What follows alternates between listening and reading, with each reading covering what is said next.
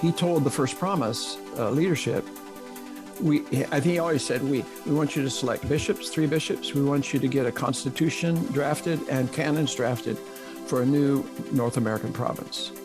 That was 1999.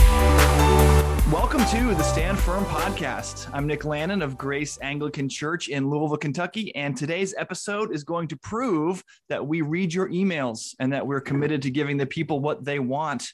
After last week's episode with Dr. John Shuler dropped, our inbox exploded with demands that we get him back to finish his story. After all, Dr. Shuler, you went right up to the year 2000, the making of three bishops, and the division that began to rise between, as you called them, the Anglican mission and the world of Bob Duncan. Now, Unfortunately, we don't have JD with us this week. It's his turn to be on the road, but I'm here with Matt Kennedy of the Anglican Church of the Good Shepherd in Binghamton, New York, and we are excited to welcome back to Stand Firm the Reverend Dr. John Shuler, global leader of NAMS and current interim rector of Christ the King Grace Church in Pawleys Island, South Carolina. Great to have you back, Dr. Shuler. Hey, Nick and Matt. It's wonderful to be with you. It's absolutely wonderful. So, if you haven't heard the first part of the story, go listen to episode 88 of the Stand Firm podcast. But we're going to jump right into part two now. We're telling the origin story of the ACNA, and it's oh, let's say it's 1998, 1999. What's going on? Where are you, Dr. Shuler, and what happens next? All right. Um, it's it's uh, it's a fact that renewal of various kinds was going on in the Episcopal Church uh, all through the 60s, 70s, and 80s. There were forces that were seeking change. Um, some of them thought of making new what is old and grown old, but it's just there. It's just clean it up and, and dust it off. Others were having lots of new ideas that to some were strange for Anglicans. So there were lots of streams going on. But what gradually coalesced, it seems to me, in the 80s was anyone with any concept of orthodoxy was getting worried. Um, and so by the late 90s, that worry had become acute in lots and lots of places. And First Promise had formed as a coalition of rectors um, who thought we would be able, foolishly, who thought we would be, and I wasn't a rector, I was simply a facilitating part of it as because I had an office for my missionary society here in Pawleys Island. And um, so when when that happened, when we took that stand and we made a very bold stand, I think even now, if you read the first promise document, you could say, wow, I mean, these guys put their necks on the line. I don't think we realized how much we put our necks on the line because within a week or two, um, several of the guys got deposed. I mean, literally, were were deposed as priests um, because they had signed a document and were accused of abandoning the communion of the church. I, I heard that from last show, and I was thinking, you know, so because you said you you tried to find uh, at first the idea was fifty rectors who we got, we were got 28 20 yeah 28 um, did it just turn out that they weren't as safe as they thought they were? Is that is absolutely, that the, okay. absolutely? I think we all had an imaginary understanding that we were in the Episcopal Church of our fathers. Um, you know, in the Episcopal Church of the generation that I grew up in, unless you were accused and found guilty of immorality or heresy, once you were a settled priest in a parish, you you were you were pretty untouchable, um, and nobody ever wanted to have a heresy trial, even when we needed to have them. and um, so you know, every once in a while, guys would disappear, and lies would be told from the diocesan headquarters about what had happened. Um, but you know, they almost always got in the wrong bed. But so we we thought we were way more secure than we were, but there'd been canonical change, and you could be deposed for breaking a rubric. Um, it turned out, let alone you know signing a document that you were going to disobey your bishop if he asked you to do something that was contrary to the doctrine, discipline, and worship of Christ. Go figure, you know, yeah. uh, which we had all promised, even the bishops in the ordination of the priesthood.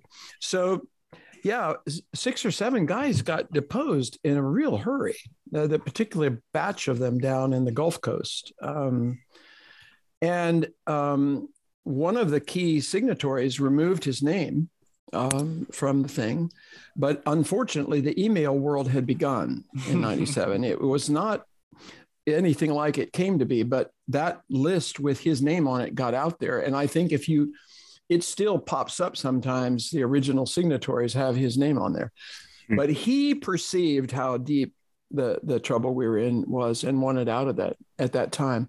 So, out of that moment, almost every orth every group that thought of itself as orthodox, which was an undefined word then and now, uh, really but every group that thought of itself as Orthodox that did not like what was happening, they were encouraged by this crazy bunch of clergy taking this stand.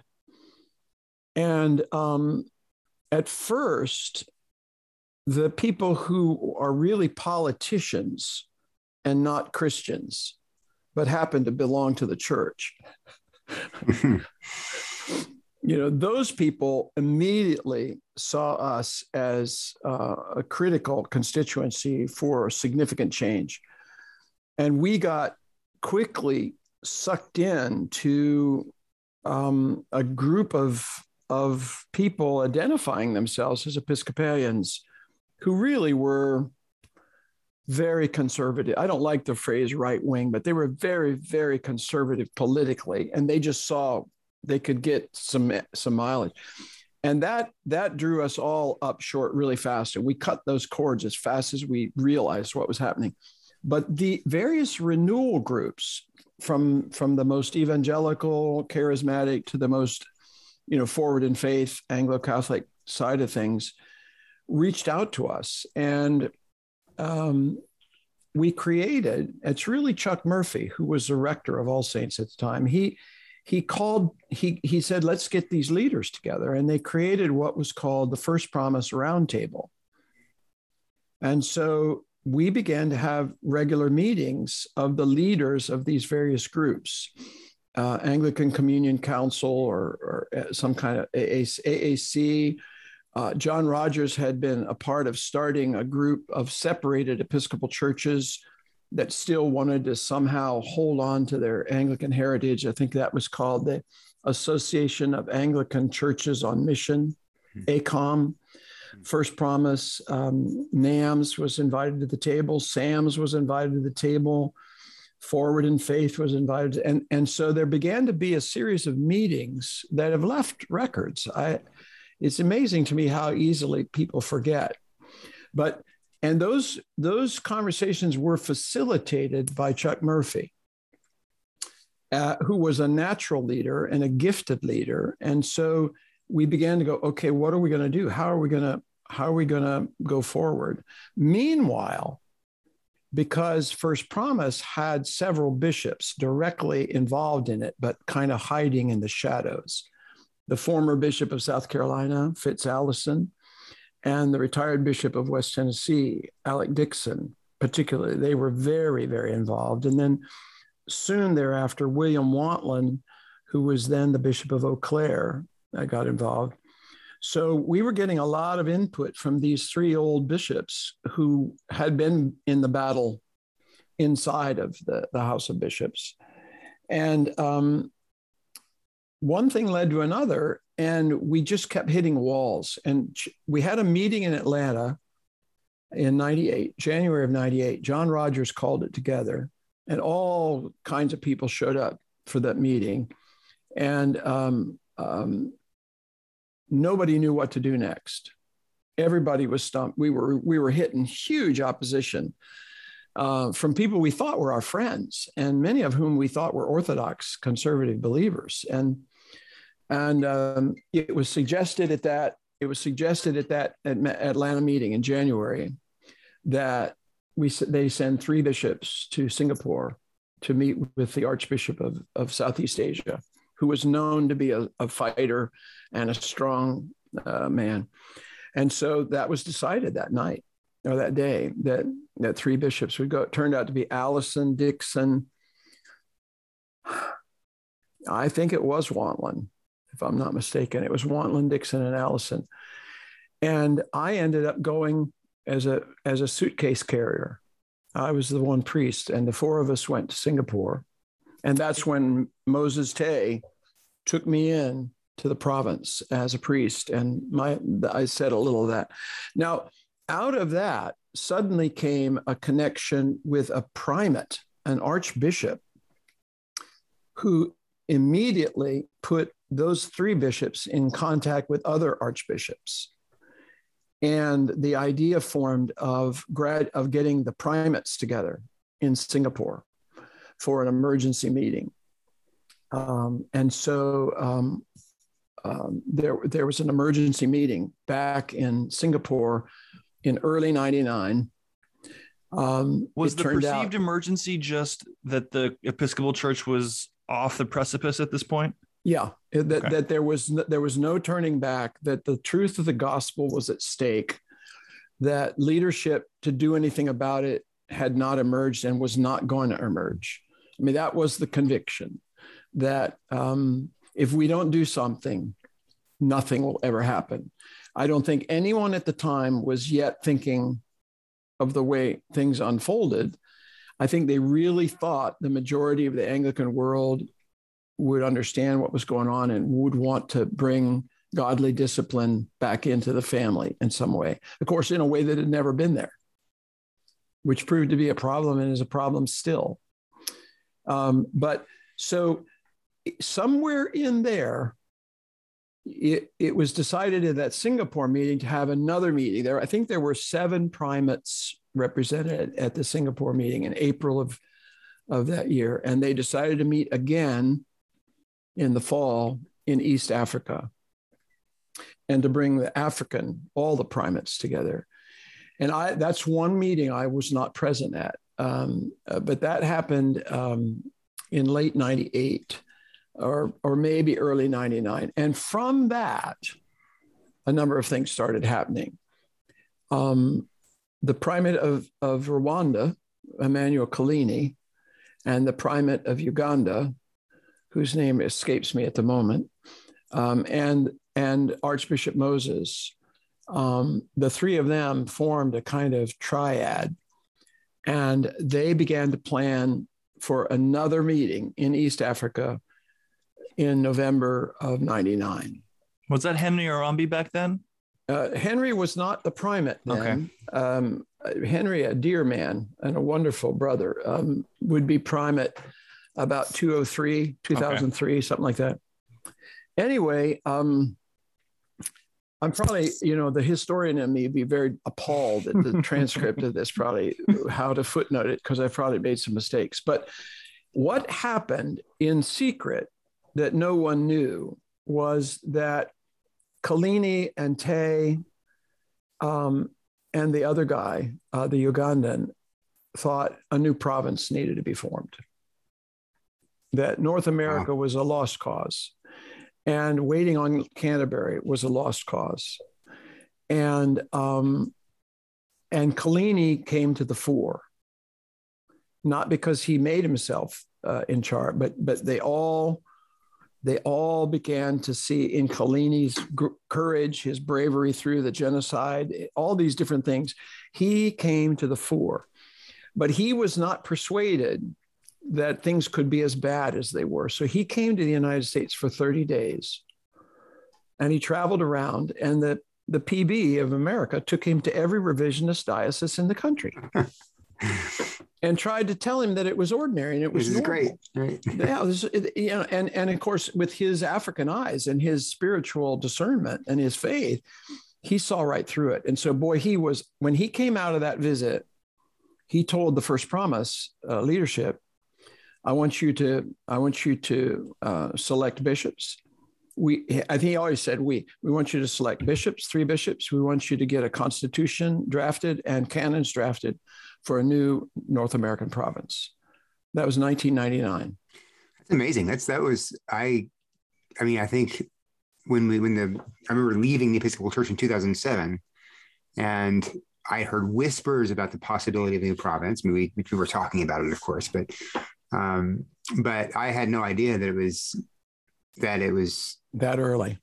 That early. That's amazing. Yeah, and of course the the the continuum, as it used to be called, you know, the the, the splintering that had been happening Right. for a couple of decades had produced all these little tiny Anglican Episcopal offshoots, and and there were probably conversations among them as well. I'm sure about somehow getting together. They they were just fighting like cats and dogs. They could not agree at that time, but so he, here's here's where the story gets funnier and funnier to me. I can laugh now. I've cried, but I can laugh now.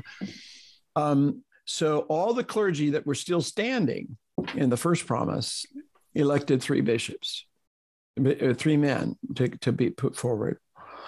And um, and I got asked to be on a committee to to develop a constitution and canons with John Rogers and William Beasley. William was in Chicago.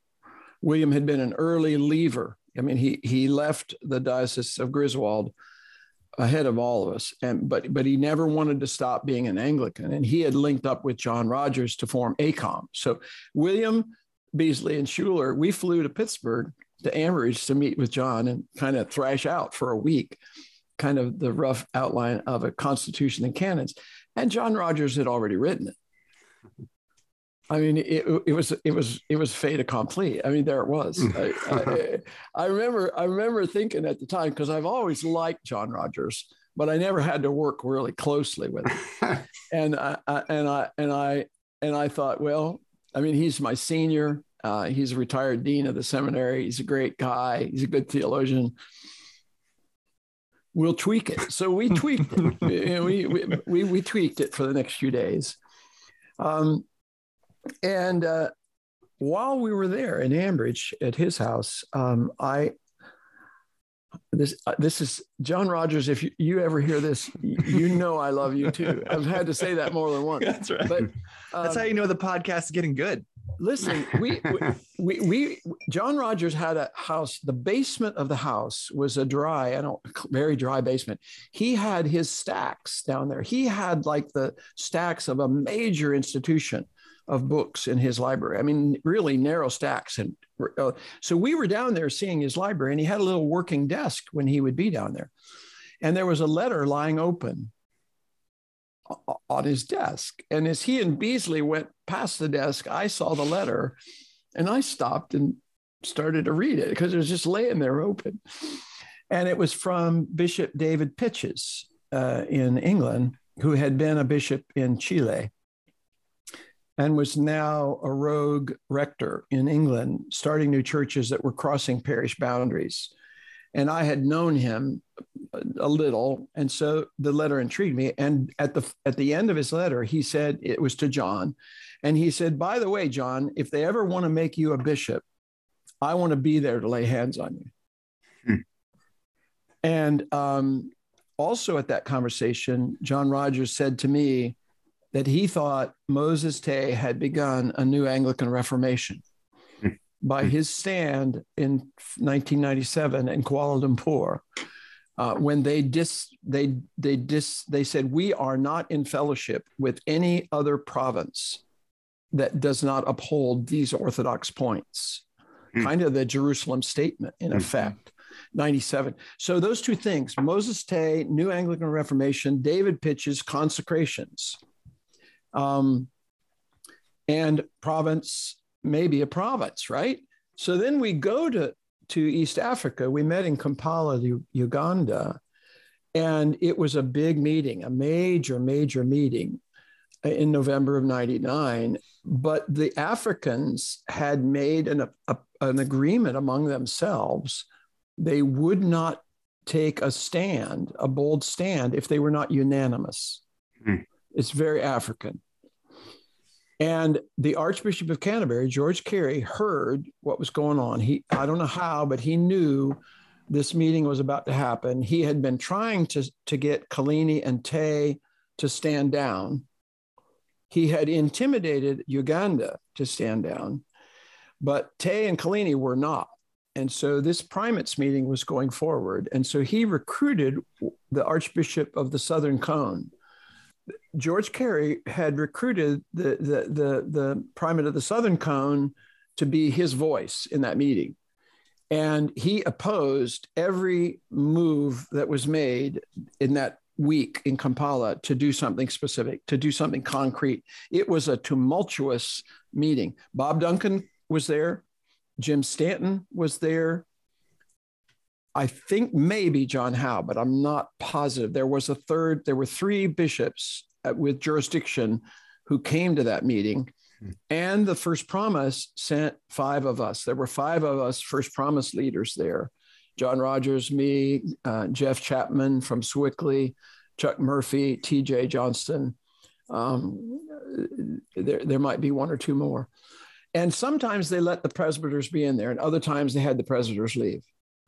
And I don't know if they ever had the American bishops leave or not. But I was there when Bob Duncan said to them, I think with tears, um, we can't fix ourselves. Um, you have to come and help us. Um, and everybody in that room that I knew thought we and we were like this with Jim Stanton and Bob Duncan. We we had no sense that we were going down two paths at all.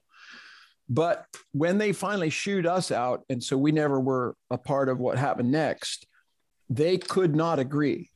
Um, there was a there clearly was expressed a desire uh, to consecrate bishops and begin a new work in North America, but they could not agree, and it ended.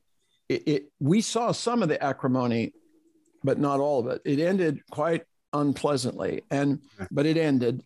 And Kolini and Moses Tay were walking back to the to the uh, hotel together, and instead of taking the elevator, it's not a big hotel, maybe five stories. They decided to walk up the the stairwell, and somewhere one of those landings they stopped, and they just kept talking.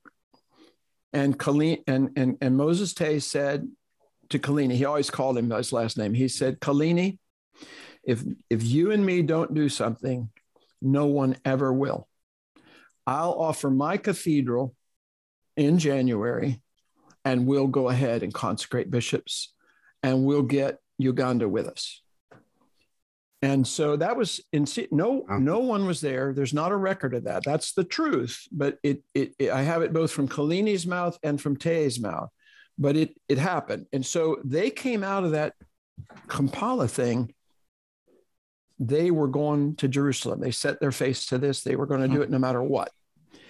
And um, I flew from that conference to Singapore, where there was an international conference of the Holy Spirit, uh, sponsored by a ministry called Soma, sharing our ministries abroad or something like that. And when I walked into the the uh, the the church. We were in a big church that that had bought a movie theater, a very Singaporean. So it was just like walking into a giant auditorium, really. When I came through the door, one of the priests of, of the Diocese of Singapore, a venerable priest and a canon of their diocese, saw me come through the door, came straight to me, and he said, I hear Moses is going to make you a bishop. Now, up till the Kampala meeting, we had been asked to tell no one what we were doing. And so, how that guy, a day or two after the Kampala meetings, heard that something was happening and bishops were going to be made, and I was one of the three.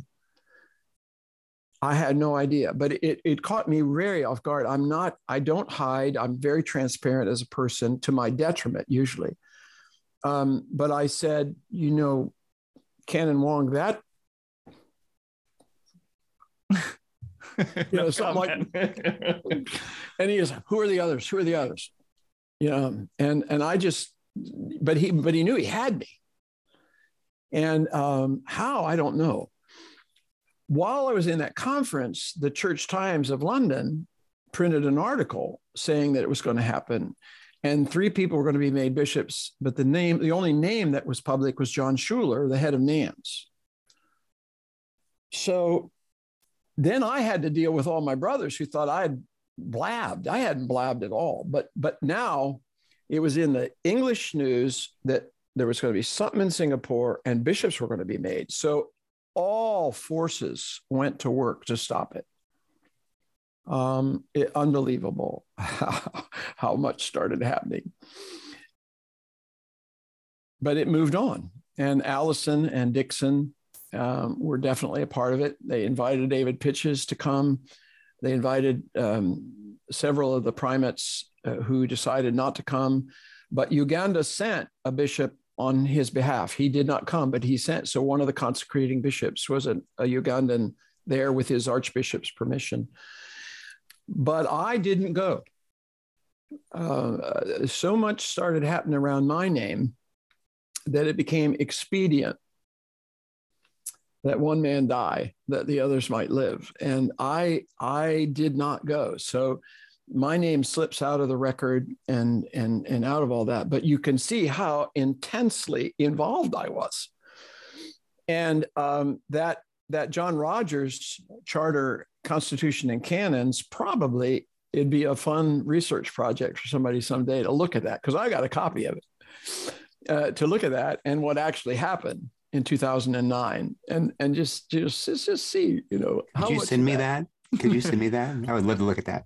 I don't have awesome. it. Dig- I don't yeah. have it digital. Uh, okay. I have, a, I have a three ring binder. Oh, okay. Wow. Okay. Yeah, it's carved in letters on stone. But Matt, Matt, if you get too cold in Binghamton, I mean, you you come visit us. We got a lovely we got a lovely guest room down here. I'll, I'll get you as a guest preacher. You can come and visit. I would love to. I would love to. Let's let's do that.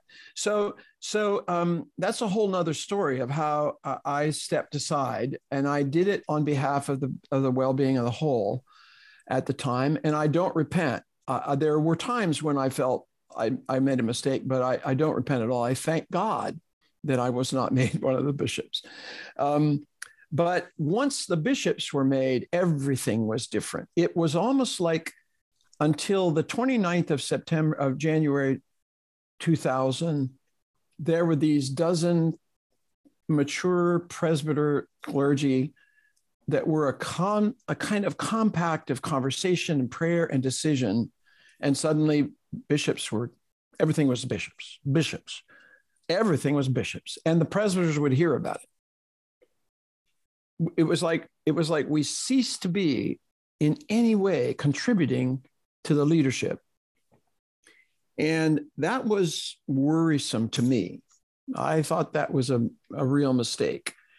Um, but the, the world of Episcopal leaders sort of were swirling around this, and they were who was going to be willing to be identified with Chuck and who wasn't, who was going to stand with Rogers and who wasn't.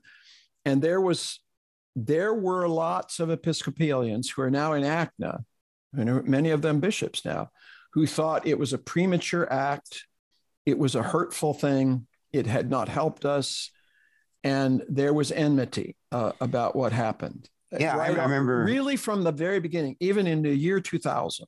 I, I in, again, I told you last last time I was in seminary during this time, and of course, all of the the professors and admin made very clear to us students that this was a horrible thing, schismatic. But there were there was a, a very tiny group of conservative uh, students um, that I I, I uh, interacted. You remember with, Dan Alger? Do you remember Dan Alger? The name is. I know Dan. Right. He's in my okay, diocese. Yeah. Yeah. yeah Dan, Dan, left Trinity. He he was so upset that Trinity wasn't supporting the Anglican mission. He, yeah. He, he left without finishing his degree. His degree, and then I helped him. Gosh, it was not wise, but I helped him start a church. I think he was like 20, 23 years old or something. Well, that's and, the thing because because I remember the, the argument being you know nothing nothing expressly heterodox has taken place yet. No one, no one has.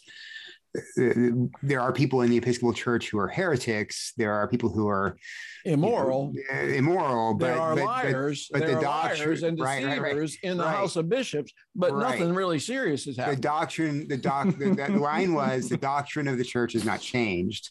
So we don't need to. This this was this was precipitous. This was this is no one should have yeah. taken this step. And, and it, it, there's very little doubt that you could make a case that it it was precipitous, but something when there's a crisis always is precipitous something precipitates change and and the, the, the things that happened changed everything because all other attempts prior to that had really not dented the demon. They'd not really knocked the, the, the teeth out of the monster at all.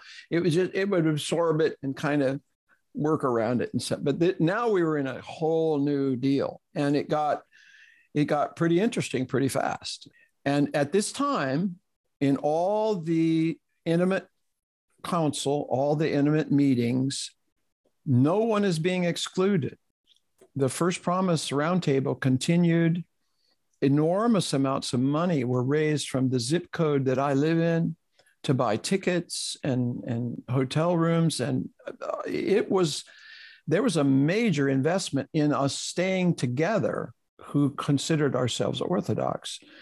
Um, and at some point, um, uh, relatively early on, there was a Billy Graham organization had a global meeting for evangelists in Amsterdam. I, I don't know its date, but it could be 2000 or very early 2001. And a bunch of our people were going to be there. Uh, Tay was going to be there. Kolini was going to be there. Um, actually, not Tay, his successor, uh, uh, Yong Ping Chung, uh, was going to be there. Bob Duncan was going to be there.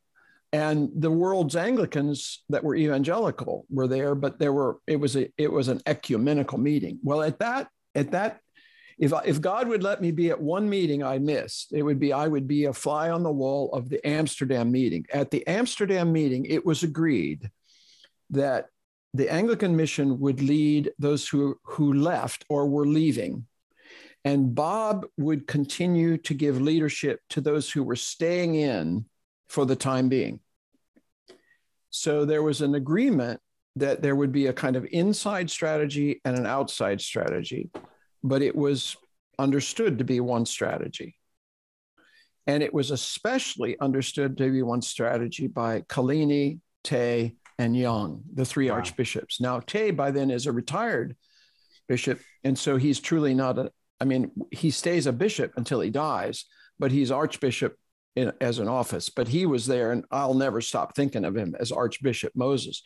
But so their understanding was they had a unanimous agreement uh, among the three archbishops, Chuck Murphy, John Rogers, and Bob Duncan, that um, we were working together for a common outcome. And um, and then somewhere along, Bob formed Anglican Communion Network, ACN, I think. And, and so that became if you get involved in that, you're still inside the Episcopal Church, but you're hanging out with all the conservatives. You're, you're you know, and I think that happened in 2001 or 2002, right around in there somewhere. And then there's the great consecration in New Hampshire in 2003, yeah. um, which which was like the, the the bridge too far, finally, for a whole bunch of people. But by that time, this distinction had come very clearly. And the easiest way to describe it, I think, is to imagine it printed. If you print Anglican in lowercase and mission in uppercase, you had the Anglican mission. And if you printed Anglican uppercase and mission in lowercase, you had the ACNA, ACN. And if if you ask yourself, who's willing to re-examine almost everything we do those guys were on the mission side if, if you're like we just want what we had back but we want orthodox leaders you were on the acn side so it, it, it's very similar from my historian's perspective to what happened in the reformation. You know bef- before before the splits really started happening there were an awful lot of people that knew the roman catholic church needed reformed but they didn't like the way it started getting reformed. And so they they developed the, the, what we now know as the counter reformation i believe the acna is the counter reformation inside of the anglican family. You mean the anglican communion network? Is that yeah. the AC, ACN, well not, AC, not acn right. becomes the arena around the bishop of pittsburgh where alternate ways of seeing what's going on start having traction. Conversations outside of the meetings that we're all in, um, personality differences, um, dislikes, old wounds, all kinds of stuff begins to happen. Um, because Chuck is very much the leader. I mean, when the first promise meets, he's often funded three fourths of the people in the room to get to the daggone meeting. But but there starts to be a tension, a very demonstrable tension between Bob Duncan and Chuck Murphy. And in the Amsterdam meeting, as I'm reliably uh, told, Bob had used the language of James of Jerusalem and Paul the Apostle. That, if that's truly something that Bob came up with, it, it came back to bite him pretty hard. But but so the idea was there's like this Pauline mission, and that's the Anglican mission, and then there are those of us still in Jerusalem. And um, the first time I ever heard that described in words, I I went to the to the man that said it and said, "Don't say that anymore. That don't don't say that." And he, it was Bob Duncan's idea. I said, I don't care if it was Bob Duncan. You've got to not say that because it's not positive. It's not a wise, it's not wise. Right. And for all kinds of reasons, it's not wise. but it it was it was loose. It was like the chicken got out of the hen house. And um, but but we could see who were sensitive to personality issues. I, I mean, I remember I remember the um, I'm sorry to be saying this. Chuck's dead. Bob's no, well. No. Bob's no, well alive. I, this is, he, this is he the, knows it's true, and and Bob is my friend. I love Bob Duncan. John, this is invaluable. It's, it's, it's helpful to have this this this. I, mean, I don't I don't know that this has ever been recorded. I don't think so. Or written anywhere. I've so been this, trying to write is... it. I've been trying to write it, but I'm I I keep getting stumped. I don't know if God yeah. wants me to stop. well, no. I mean, I think this is a this is the kind of thing that you know 30 or 40 years from now people will be listening to this podcast i, I have to i have to I, if god allows i have to get out of myself what i know that is not in the public arena so here's uh, here's uh, okay so I, I was at this time i was a, i was a i was i was installed as rector of good shepherd in 2002 uh, December, and Gene Robinson was uh, his election was confirmed in 2003 in August. And I remember I saw the ACN, the Anglican Communion Network, as salvation, right? I was I was in a very liberal diocese. I mean, the, the, the Central New York, which is you know, basically like Newark.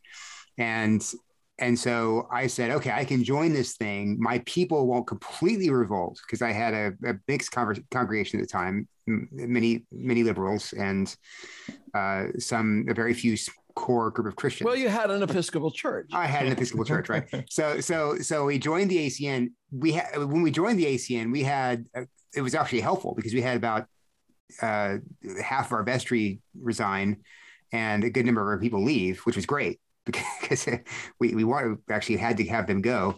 But I, I guess I joined the ACN not thinking of an inside strategy. I joined the ACN thinking, okay, well, here's how we could plant a flag and say we're Orthodox and we're going to stay Orthodox. Um, my bishop, uh, Bishop Skip, Skip, Adams at the time, it, it, was interesting. It's considering the later history. He was, I was a rector, so he had to kind of watch what he did. He would, he asked my permission to preach. I didn't give it to him, and so he came to visit, and he would sit in the pews, and I would preach to him. which, which was which was great. Those days are long. Yeah, is, yeah, yeah, yeah. Um, but but anyway, all, all, all that to say is the ACN. I think at the beginning, at least for some of us, wasn't okay. We're going to stay in the Episcopal Church forever.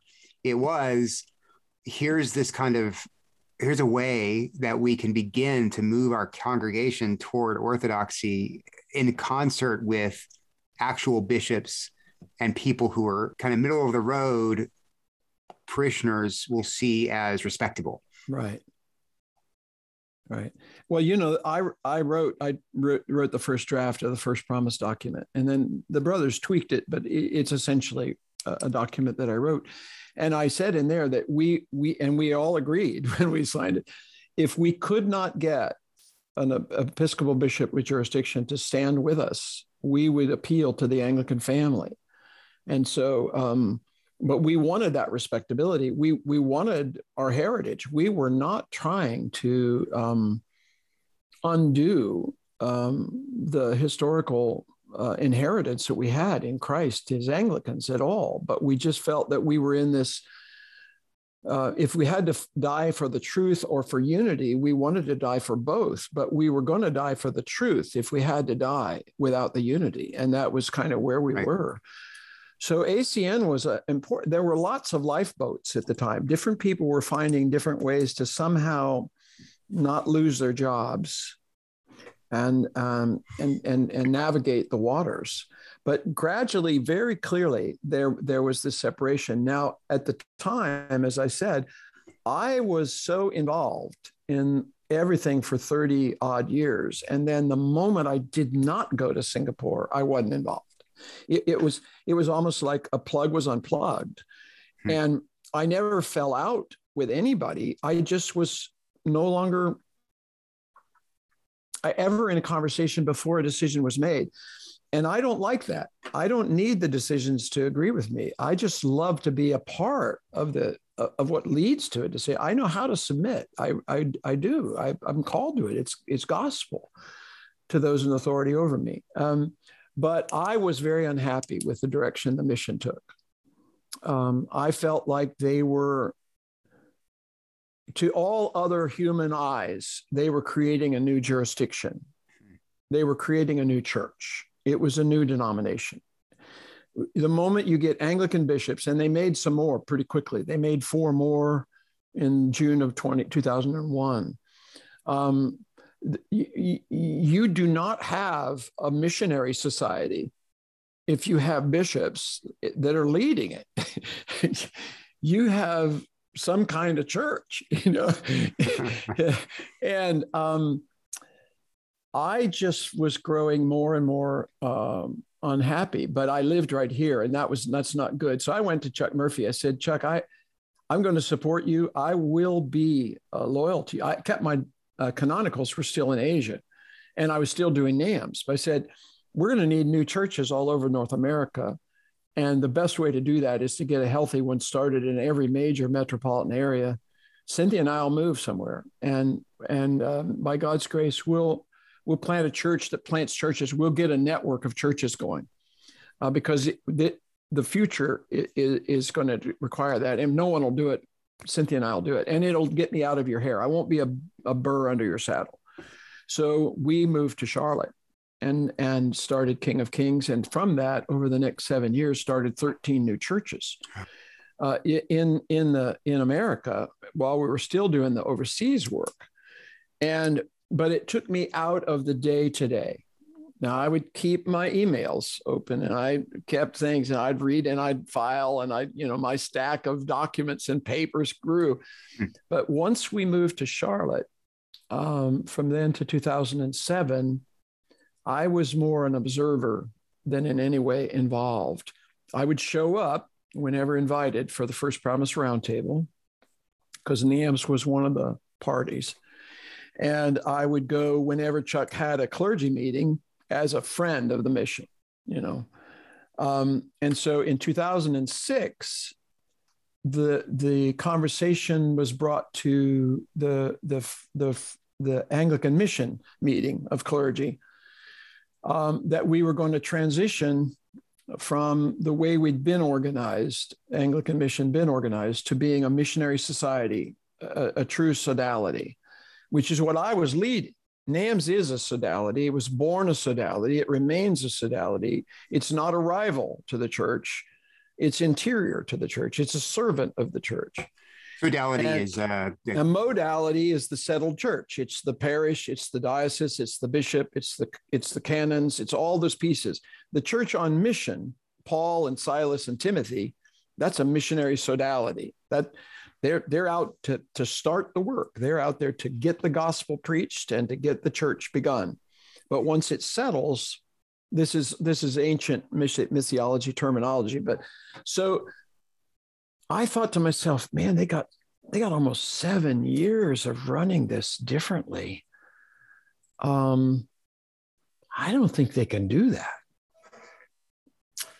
And it was at that meeting that we were told we were being uh, brought canonically under the canons of the province of Rwanda. Um, and I thought that was a mistake. And I, I, I, I had a bit of a blow up in public um, with Chuck. Um, I, I, I, I asked if we could see, we were being asked to commit the mission to being under the canons of, of the province of Rwanda. And so I asked, can we see them? and I was told by the canon lawyer that was there that they only had them in French. What now? Now, can what was and, your? And I lost my I, my cap flew off my head. that we were being asked to commit to canonical um, understanding uh, that we had never been able to read or even ask questions about. I, and I was nervous. I didn't think this transition could work. I, I, I ended up in that meeting, uh, not losing Chuck as a friend, but um, reminding him why he was glad I wasn't a bishop. Um, when, when I said, Chuck Murphy, if you get in bed with these canons, you're going to die by these canons. I think that happened. Now, now you, you wanted to ask a question, and I'm on a roll again. But I'm sorry. You, I just to, no, I just I wanted kept, to ask. I kept hearing all this time. I kept hearing there's this Pittsburgh Pawleys Island separation happening yeah. that's getting more and more severe, and I was aware of that, and I was trying to bridge it. I had preached Bob Duncan's consecration as a bishop at his invitation and consider him a real friend. And Chuck was a real friend, so I did not want to see what was happening. Um, but it was it was way down the road by 2006 2007 you say you were in, before you knew the constitution was in, was in, french you already had a kind of objection to to putting yourself under rwanda what was what was what well was no the... it wasn't you see i was under uh, the province of southeast asia and mm-hmm, i was quite mm-hmm. content to be held accountable to their constitutional mm-hmm. canons because they were orthodox and and very clear and they were in english i could read them but um no, I thought that the the whole way the mission had organized itself was inevitably um, a problem um, because my heart was how do we take this gospel that's been entrusted to us to the world, our own North American world and the whole world. And I don't think it's reconstituting all the same systems that got us to where we are. Um, and so as the mission unfolded, it got more and more entangled, I thought, in in behavior patterns and and and and decisions that were removing it from really being a cutting edge mission. I mean, we used to hear this said like, you know, we've started 17 new churches this month. And it would mean that we had gotten 17 churches that fell out of the Episcopal Church that month. It didn't mean that we had 17 new works of the gospel somewhere. So I like the idea of it being a missionary movement, which had been my lobbying from the beginning. I thought NAMS could be the missionary element, and Bob could be the getting ready for the day that there's a con- there's there's a there's a new church, right? But that's not what happened. So I just didn't think it could work to switch it I just felt like there's too many men. By this time, I knew this quite well. I, I, I was Mr. Church Planting for a long time. It was really rare for me not to be involved one way or another in a true new Anglican or Episcopal church starting somewhere in America. I, I would know what was going on, or teach, or coach, or visit. And I was aware now that the vast majority of people that were identifying with this breakaway thing called the Anglican Mission wanted their church back. And the mission element meant a lot less to them than the freedom to respectably get their church back or try to get it respectably back. And so I began to be really, really aware how many men, good men, men I care for, um, still who really wanted the church they'd always known. They just wanted a bishop who said his prayers and thought the gospel was true. You know, other than that, y- you can leave us alone and we'll get on with the work. And the mission was attracting the the Murphy used to call it the pirates.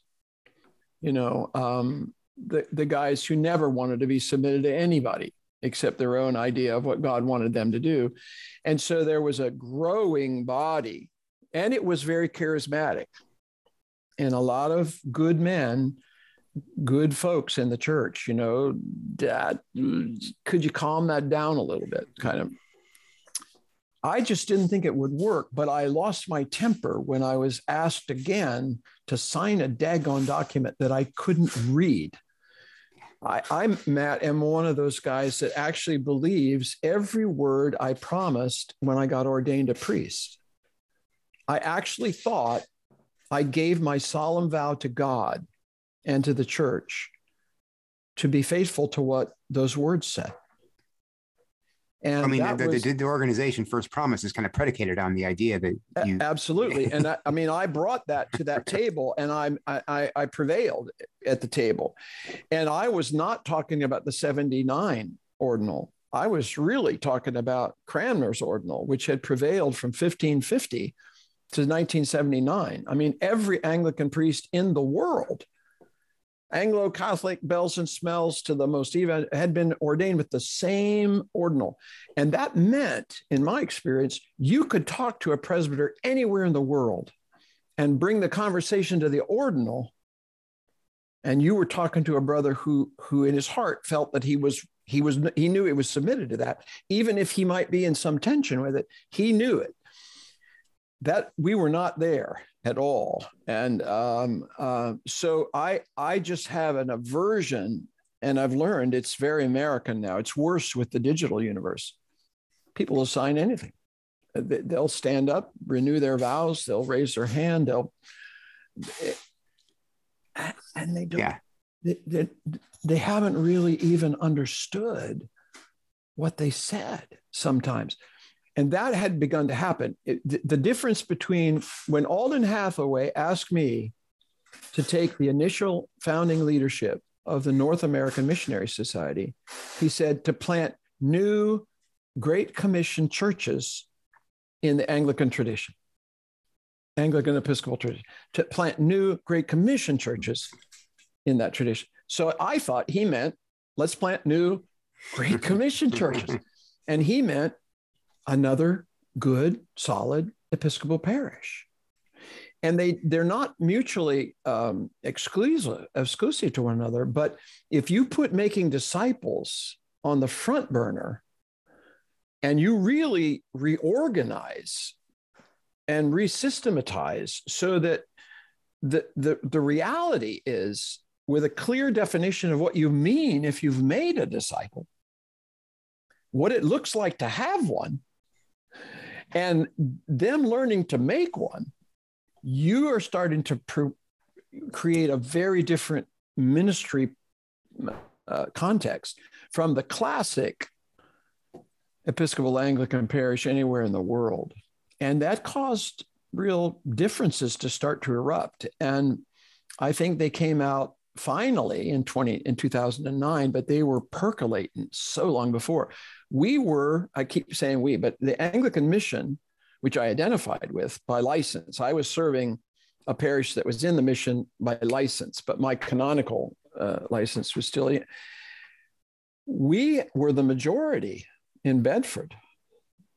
We were the overwhelming majority of the of the churches represented. And um, but right at the last minute, uh, the night before the major moment of the Bedford conference, Chuck brought all the Anglican mission guys together and he handed out um, a new piece of paper. Chuck was great to always put on a piece of paper what he wanted you to know, what he wanted you to learn, um, generally. And and I think it was it was either green or yellow. It wasn't on white color, and it clarified that the Anglican mission was a ministry partner of this new forming church, and that we were going to revisit that position in the in the thing a year later. And that would be June of 2008. Were you at Bedford? I wasn't, no. Okay. I remember my intuition, maybe discernment, but certainly my intuition going, something's happened there was just I've known Chuck so long. I've known him most of my knew him most of my life, and I I knew him there was something in how he was presenting this to us that made me think there's been a change in Chuck. Something has changed. I don't know what. Uh, I think I've got my years wrong. It would be 2009 because ACOM, I mean, uh, GAFCON had been 2008. Right. Um, which I need to come back to. But um, so I think it was at that time that a, a groundswell of clergy who were going to leave the mission began to talk with one another on the corners of the rooms and in other time, times and conversations um, because they were seeing they were seeing this was the culmination of their dream. We were going to have a province we were going to have order constitution canons positions you know all these things diocese and chuck for some reason was was was Holding trying back. to pull back a little bit now that was validated for other pieces of the puzzle in time. I mean, there are still groups in ACNA that, in some ways, could decide tomorrow to not be ACNA. Uh, but at the time, it it created. Um, I think it, I think that's probably the the tipping point for there's going to be a break, and it may have started in in Jerusalem because uh, in 2008 the mission, of course, had a lot of people there, Chuck asked me to go, but I had a missions conference in Beijing. And so it was go to China or go to the GAFCON. And I felt my calling was to go to China. So I went to China um, and wasn't in Jerusalem. But I think the my my Reformation counter Reformation image is I think helpful. It may not be Hmm. perfect, but I, I think what was clearly happening in Jerusalem was a reconstituting of the received way we do things, the received faith, the received order. I don't think there were voices in Jerusalem that were thinking like a lot of the voices in the Anglican mission. And so it was going to be a, it was going to be a putting back in place Anglican orthodoxy, faith and order. The faith and I was- that I was there. know. I remember that. Yeah, no, it was, that was very. You're actually right. I, mean, Yeah. I, was there, and, and I remember very clearly this idea of, the, of, the, of a new province being floated and not floated, but set out there like this is going to happen. And We got to talk about that. Okay, well, at least that's how that's what I remember from 2008. Sure. It was when you said something like that when I was just a listener. I thought, I got to get on this podcast. Okay. well, I remember that, and I remember thinking, "Oh, wonderful!" And I and because because I do think a lot of people there in, in 2008 were thinking, we have our own province, we can we can recreate an established institution. But I I, I also remember, like you say, there were some AMIA guys there who had a, had a very different flavor the way they were talking and thinking um, than I would say the majority. Uh, interesting Yeah. guys. I mean, you know, devoted Good guys. guys, Yeah, yeah, good guys guys. in Yeah, lots of guys. ways. Right, but but I remember I, I was I was a couple, I was on the governance committee to to put together the constitution for the ACNA, and I remember that that how how we work in the AMIA was one of the biggest hurdles to figuring out a, a good workable workable constitution. Well, because we were such a big presence. I mean, it was there were and and and believe me, anyone that was on the inside knew how much funding was coming out of the world that the AMIA had influence in. It was an amazing amount of money. But yeah, so the the the a friend of mine, Albert Mohler, uh, not a friend, but I mean uh, somebody I know. But I've heard Albert Mohler say everything is either theological or political. And in Jerusalem, both things were definitely in play. There was a lot of politics and there was a lot of theology as well. So I think that um, it was very difficult to see how this would have a good end. Um, but I don't know who who would have put it that way at the time. Um, there were still serious efforts um, to hold us together and to find some way um, to make this work. But if the more you were inclined to being an established institutional loyalist, a- apart from your personal faith, the more you were quite content to serve and function with the the, the institutional package that was late 20th century Anglicanism or Episcopalianism, then the more ACNA appealed to you. And the more you thought that God Almighty was trying to reform the church and that that was way bigger than the Anglican church and that that was calling for a revisiting of an enormous number of things that used to be settled but are not settled the more that was you the more what was happening in jerusalem was like do i want to go back to this this feels this felt to a lot of people like you're just putting me back in the episcopal church I don't want to be back there. I don't want to be in that system. I, I don't want to have it working that way because it didn't work well. I mean, that was a that was a voice, right? But um, if it had if if if there had been a closer if there'd been a way to bridge the breakdown between Chuck and Bob, it might have been possible. But, at at some point that breakdown it became the bridge was the bridge was in the river. It it there wasn't a bridge anymore.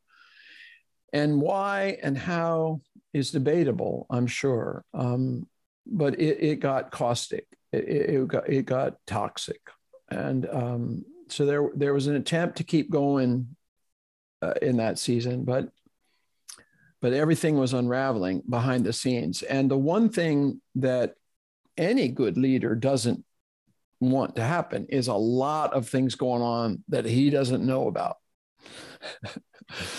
and um, and so at some point, finally in 2011, I think um, it was um, clear that there was a huge group inside the Anglican mission preparing to not go with Chuck. And um, to to to go over, you know, somehow get out from under Chuck. And then, of course, that would be that wave of Anglican mission that temporarily came under Rwanda, the Rwanda that knew not Joseph, the Rwanda that didn't know Chuck, the Rwanda that didn't know us First Promise guys, the Rwanda that hadn't been a part of that journey.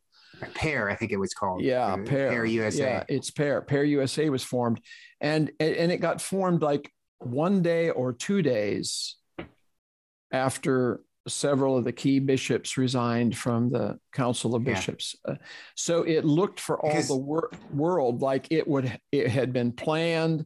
I mean, you don't leave one organization and have a new one two days later if you haven't been working on that. Yeah. And most of the people working on that were people that had separated with ACNA. Um, and a lot of what happened in Jerusalem were people that didn't like the mission and and didn't like Chuck and didn't have the same vision for the future. Um, and that would apply to me. There were there were key leaders in Jerusalem who would probably say he's a great guy, but don't let him near what we're doing. Hmm. Um, you know, Bob uh, Bill Atwood would be one of those.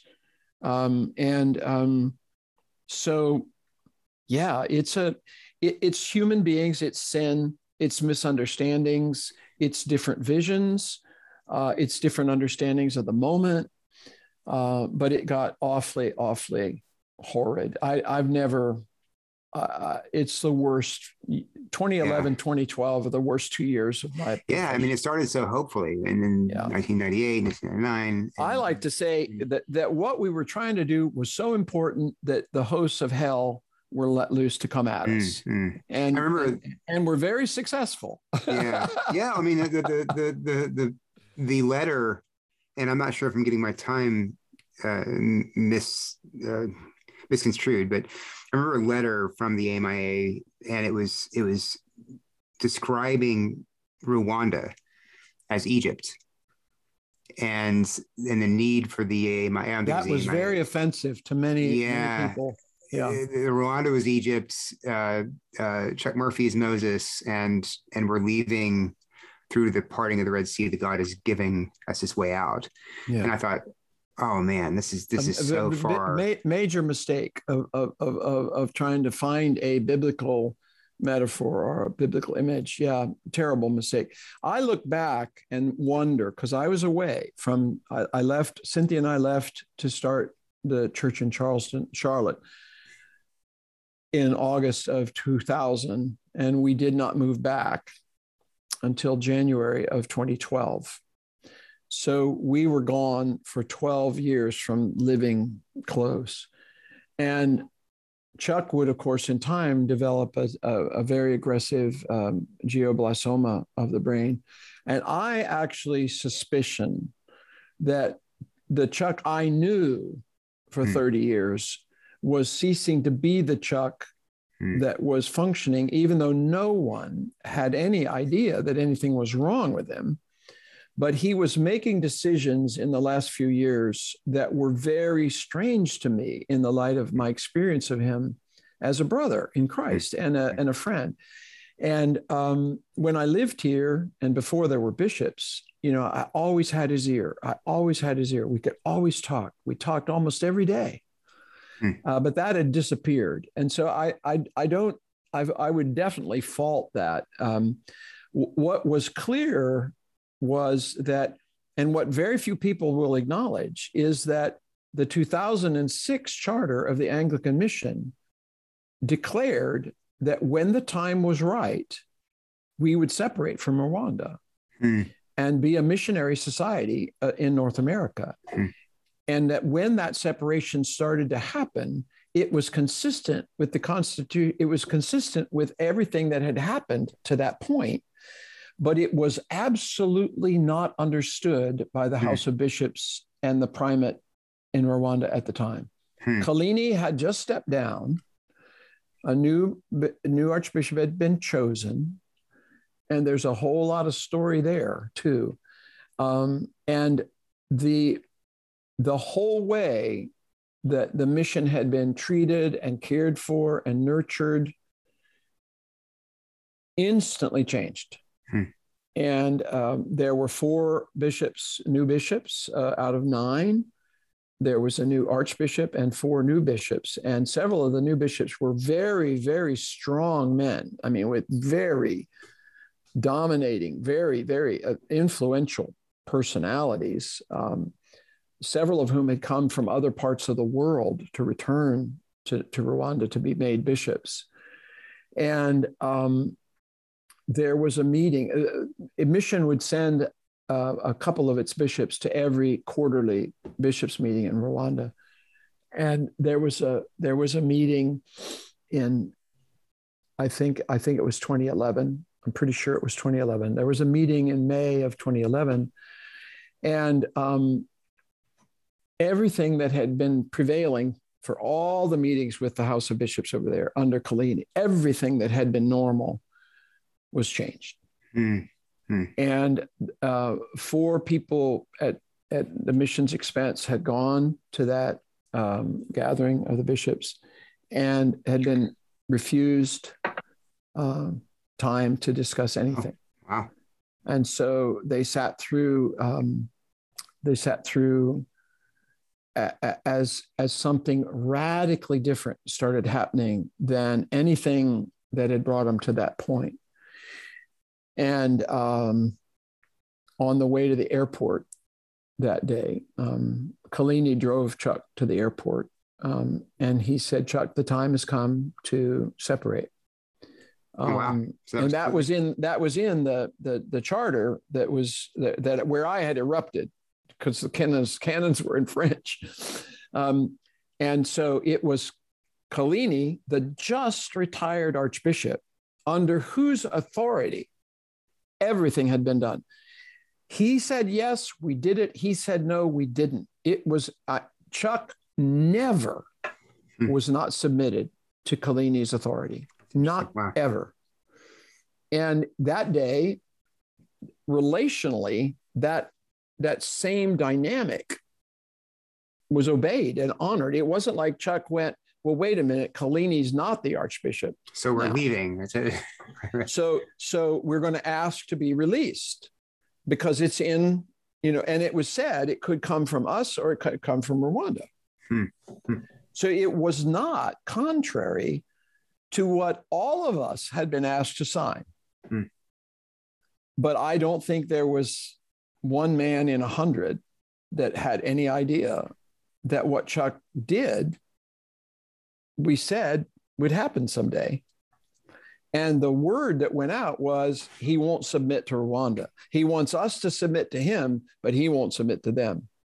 Right. Well, I don't think anybody knew the of the Kolini angle to that yeah, story. It's it's um, a huge yeah. one, and, and right. it's a huge one because the man that dominated that meeting of bishops had wanted to be the primate uh, when Kolini was chosen, uh. and had carried a grudge against Kolini, and now was not chosen a second time, but because he had good English and he had contacts in North America, the the much more francophone new primate depended on him like his right hand man, and and and that bishop ran the bishops' meeting. So a kind of old enmity with Kolini and um, the ascendance of, of, of a man um, who was definitely not encouraging the direction the mission was going, uh, but was very happy to encourage the direction ACNA went. It's fascinating. Um, but what got said was not true. There were many things that were not told. Chuck Murphy had one great failing, in my opinion. Maybe it's a, a grace, but Chuck had a saying, I won't make my reputation on another man's back. Hmm. Hmm. And, and what he meant was um, even if somebody did him dirty, he would not defend himself. Hmm.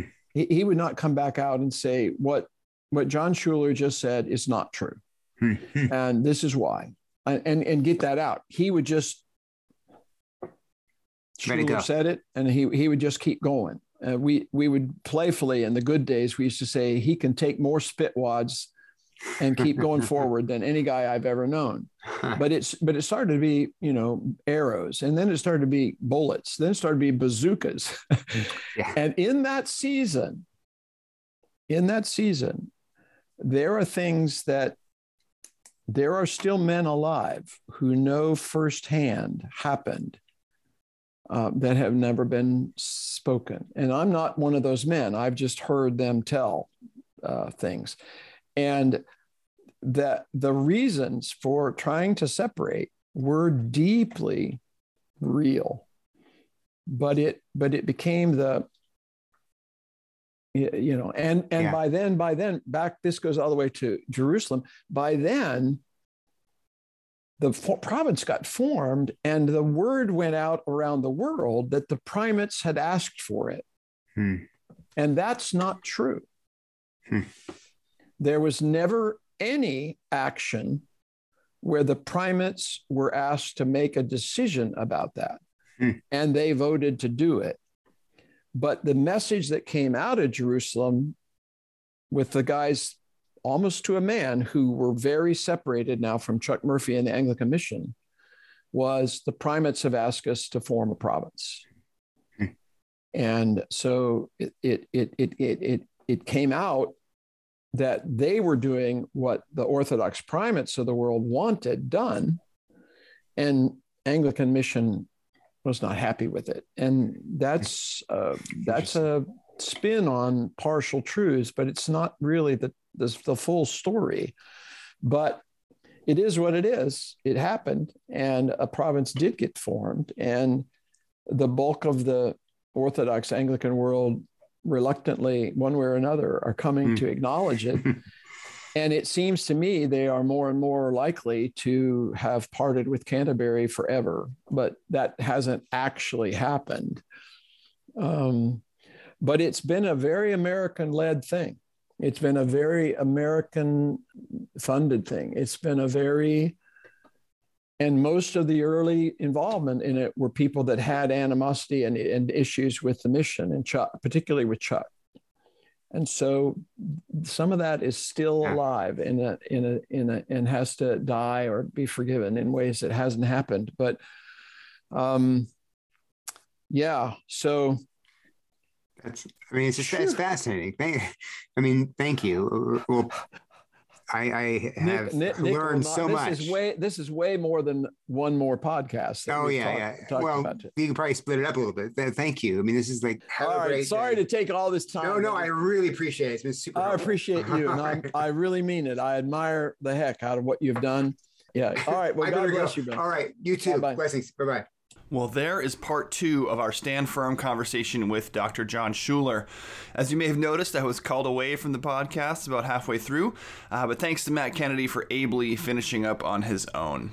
As always, you can keep the conversation going by being in touch with us, rate and review the podcast on iTunes, send us an email at mailbag at standfirminfaith.com, or join the Anglicans for the Gospel Facebook group.